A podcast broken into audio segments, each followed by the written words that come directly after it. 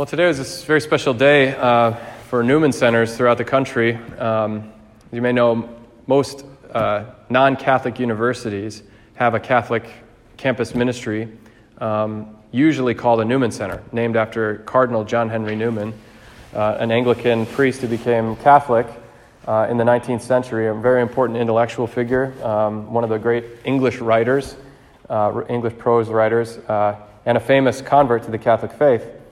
He uh, wrote a book called The Idea of the University. He was big into uh, university education, particularly Catholic university uh, education.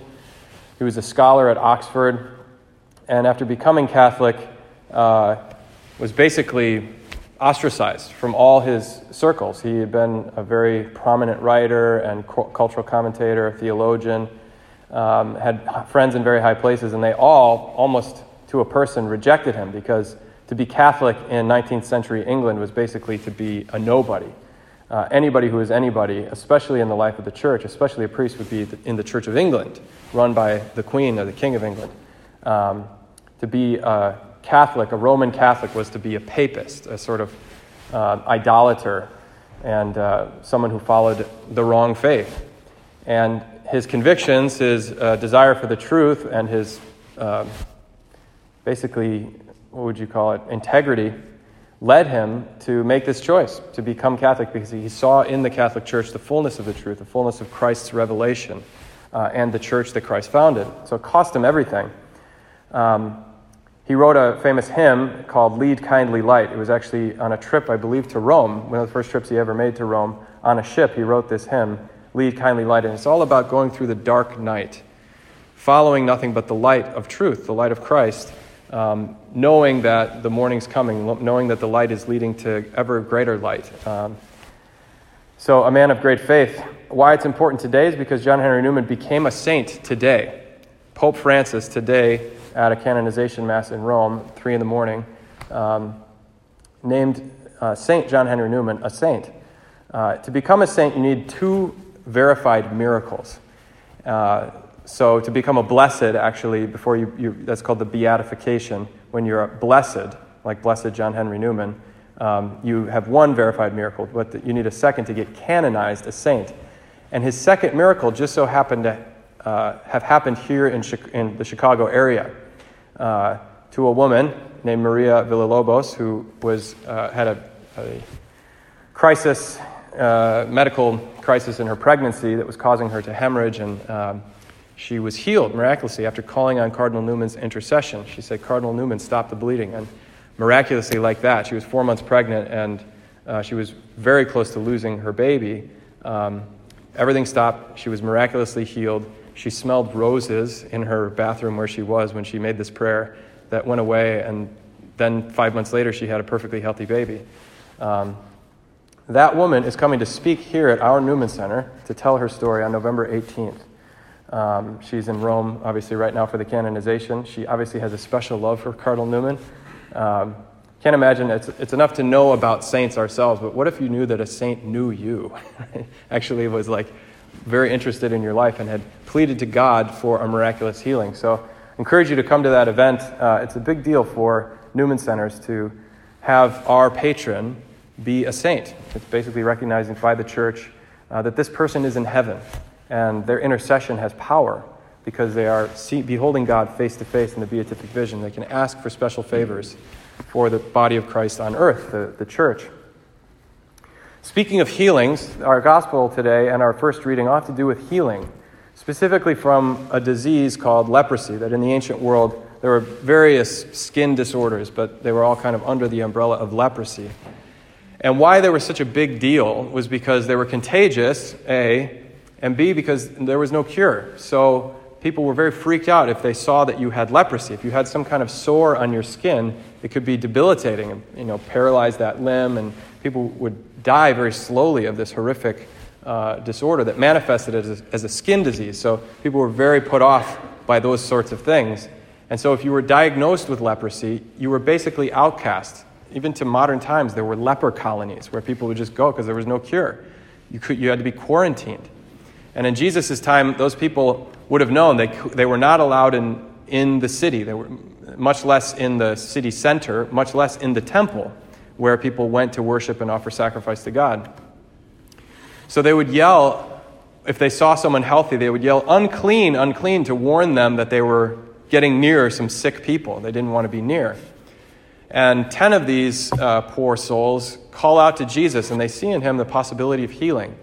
They know maybe that he's a miracle worker, that he's rumored to be the Messiah, and they say, Jesus, Master, have pity on us. And Jesus tells them, Go to the priests, show yourselves to the priests. Why does he say that? Because the priests were kind of the gatekeepers to the temple. They would decide whether or not you were welcome back into the worshiping community. And leprosy, obviously, like I said, excludes you from that for medical reasons. So the priest actually was the one who would decide if your sores are gone or if God has healed you or if for some reason your body has healed itself, that you would be welcomed back. And there's all sorts of things in Leviticus and Exodus directing priests as to exactly how to evaluate a sore uh, because leprosy was such a, a, a fearful thing. Well, on their way to do that, they're cleansed. They're healed, just like that. Just like Naaman in the first reading, all he's told to do by Elisha the prophet is go bathe in the Jordan River.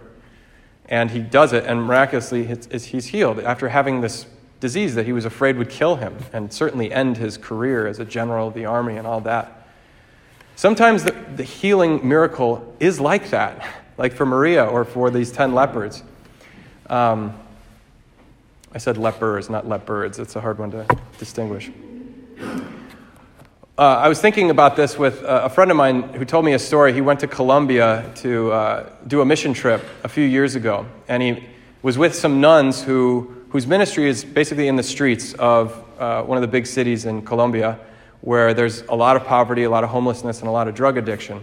And these nuns basically just go out to the people living on the streets and offer them kindness a piece of bread, a warm drink, a place to come and pray, or to eat or to get out of the weather or whatever. And uh, he met one of the men there who helped the sisters. And he explained that he used to be in the streets. And for 16 years, he was addicted to drugs. And he was stuck in a cycle of addiction day in and day out.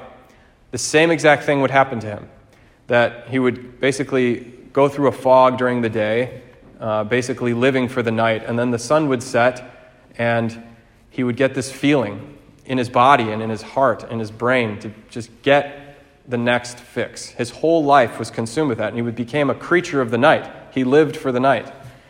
And he also was basically resigned to death. He, he never thought he'd be free of this. He was totally consumed by his appetite for this drug to which he was addicted. And for 16 years, it was the same exact thing every single day. And uh, he would lose track of not just what day or month it was, but what year it was. Sometimes he would ask people, like, what year is it? Because it was just the same, it was just this se- sequence of identical days. Until one day, uh, his girlfriend, he had a girlfriend, got pregnant, and he was going to be a father. And something in him stirred that said he wanted not to die anymore. He wanted uh, to be a better man so that he could be a father. It was no longer, because he, he'd given up on himself, but this other person that he would be responsible for, who he wanted to be responsible for, he could live for him. But he still was stuck in this cycle. And one of these sisters came up to him on the street and offered him a piece of bread, a warm drink, and a prayer. And something in him clicked, and for 14 years, he has never taken drugs again. And he just, it was not easy, but it was simple. He just stopped doing it. He, he, he chose freedom. Uh, and these sisters and a community around them helped him. And now he does the same for others. He helps these sisters. He's even founded uh, a, fo- a, a, home for elderly, uh, impoverished people in the town that don't have anyone to care for them. He's sort of repaying the favor. And this is his way of giving thanks to God for delivering him mysteriously, just like that, of this thing that had plagued him for so many years. Sometimes God's healing is like that a deliverance just comes unexpected. There's a desire, we have to cooperate with it somehow. Jesus' mysterious phrase, your faith has saved you. Somehow we have to believe that it's possible, but God does this work in us. And then all of a sudden we find ourselves cleansed and free. But what happens to those 10 lepers? Only one of them comes back to give thanks. And Jesus is disappointed by this. Because why? Because the whole point of that healing was to come back. Why show yourself to the priest? Because you want to get back into the temple and give thanks to the God who's healed you. That that's what's really at stake is our bodies, yes, they can be healed and medicine is good and, and good health of your body is good. But your body's wasting away. What's really what Jesus has really come to do is to give you eternal life, which in the end will be a bodily, resurrected life. But for now, the thing that needs the most healing is the inner man, the inner self, the soul. Because sometimes you beg for healing and it doesn't come, right? Sometimes you want some healing, some freedom for yourself or for someone else, and it doesn't happen the way that you expect it to happen. I had the privilege for the last year and a half of walking with a, a young woman, 24 years old, who was diagnosed with bone cancer at 23. Unexpected. She just had some back pain at work one day. She goes to the hospital, they do a scan, cancer. Her whole life changed. She had to have a surgery. Eventually, it, got, it was really far along and very aggressive, and she had to have a surgery, and she had never been confirmed. So her family called. She really didn't have much religious education at all. Her family called me. It was at my old parish and uh, no, actually, I was here, but the, I, I known the family from the old parish, and she was at Rush, and they said, Will you go confirm her? Give her confirmation, because there's a good chance she won't make it through the surgery. So I asked the bishop for permission. He gave me delegation. I went and uh, I explained what confirmation was. I gave her the sacrament of confirmation, sealed with the Holy Spirit. She made it through the surgery. She did radiation and chemotherapy and got better, actually, for a little while. And during the winter, she was more or less healthy. She could walk again. And then summer came and she fell ill. And basically, from July on, um, never got out of bed. And she just got worse and worse. And she still retained hope, and I did too. We, we were all praying for her to get better. But it just kept getting worse and worse and worse. And I'd go to, uh, to bring her communion uh, on a regular basis. She was at the hospital first and then at a nursing home. And then finally, uh, about a month ago, she was on hospice and went back down to her home. I'm still visiting her and bringing her communion and praying with her. And just this past Friday, her uh, family called me and said, It doesn't look like there's much time left. Will you come, uh, come see her? And she'd asked for the priest to come, asked for me to come. And I brought communion. I brought Jesus. I came, brought a host from the tabernacle and um, drove down to her house. And she was obviously dying. It was, it was her last hours, days. And I wasn't sure if she could receive communion, but uh, I asked her, and she had woken up a little bit, and she, I said, I brought Jesus. Do you want to receive communion? And she looked at me and she said, Yes. And um, I asked her mother if, I, if she thought it was a good idea, and I just broke off a tiny little piece of the host, and she opened her mouth. I gave it to her. She asked for water. She didn't have much saliva. She could barely uh, talk or cough, much less swallow. She took a little bit of water herself. And um, I, didn't, I didn't know if she knew what was happening, but after a couple minutes, she actually made the sign of the cross with as much arm strength as she had. She signed herself. And everybody kind of gasped, like, whoa, she, she realizes what's happening. And I'd said, Behold the Lamb of God, behold him who takes away the sins of the world. Blessed are those called to the supper of the Lamb. And we all said for her, because she wasn't able to really to speak, um, Lord, I'm not worthy that you should enter under my roof, but only say the word, and my soul shall be healed. And I think I saw that. I mean, I'd seen it through this, this whole sickness, this whole illness in her, as you might have seen in, in a loved one who's had a, a long, extended illness, that there's a certain purification that happens. That while the body's wasting away, you see the beauty of the soul more evidently and the healing that God is doing inside, even as you wish there was some other kind of healing, a deeper inner healing is happening. Six hours later, I got a phone call. She'd passed away. And in my opinion, gone to heaven. She was ready. She had all her sacraments. She had just received her viaticum, her last communion, had the inner strength, that inner healing. And she knew herself to be loved by God. So that's the point of healing. That's what God is in the world to do. Why Jesus came into the world why he manifests sometimes in extraordinary ways for people who are physically sick or disabled, blind, or deaf. He does something to show us that he has power. But what he's really about is the inner healing so that we can come to him in freedom again. That the whole project of redemption, of bringing Adam and Eve back into paradise, back into perfect friendship and communion with Him, that the outer self has to die. Sometimes part of the healing is letting things die, letting things get sick and decay so that there can be a newness, a new life, and we can come back to Him and give Him thanks and praise for His healing.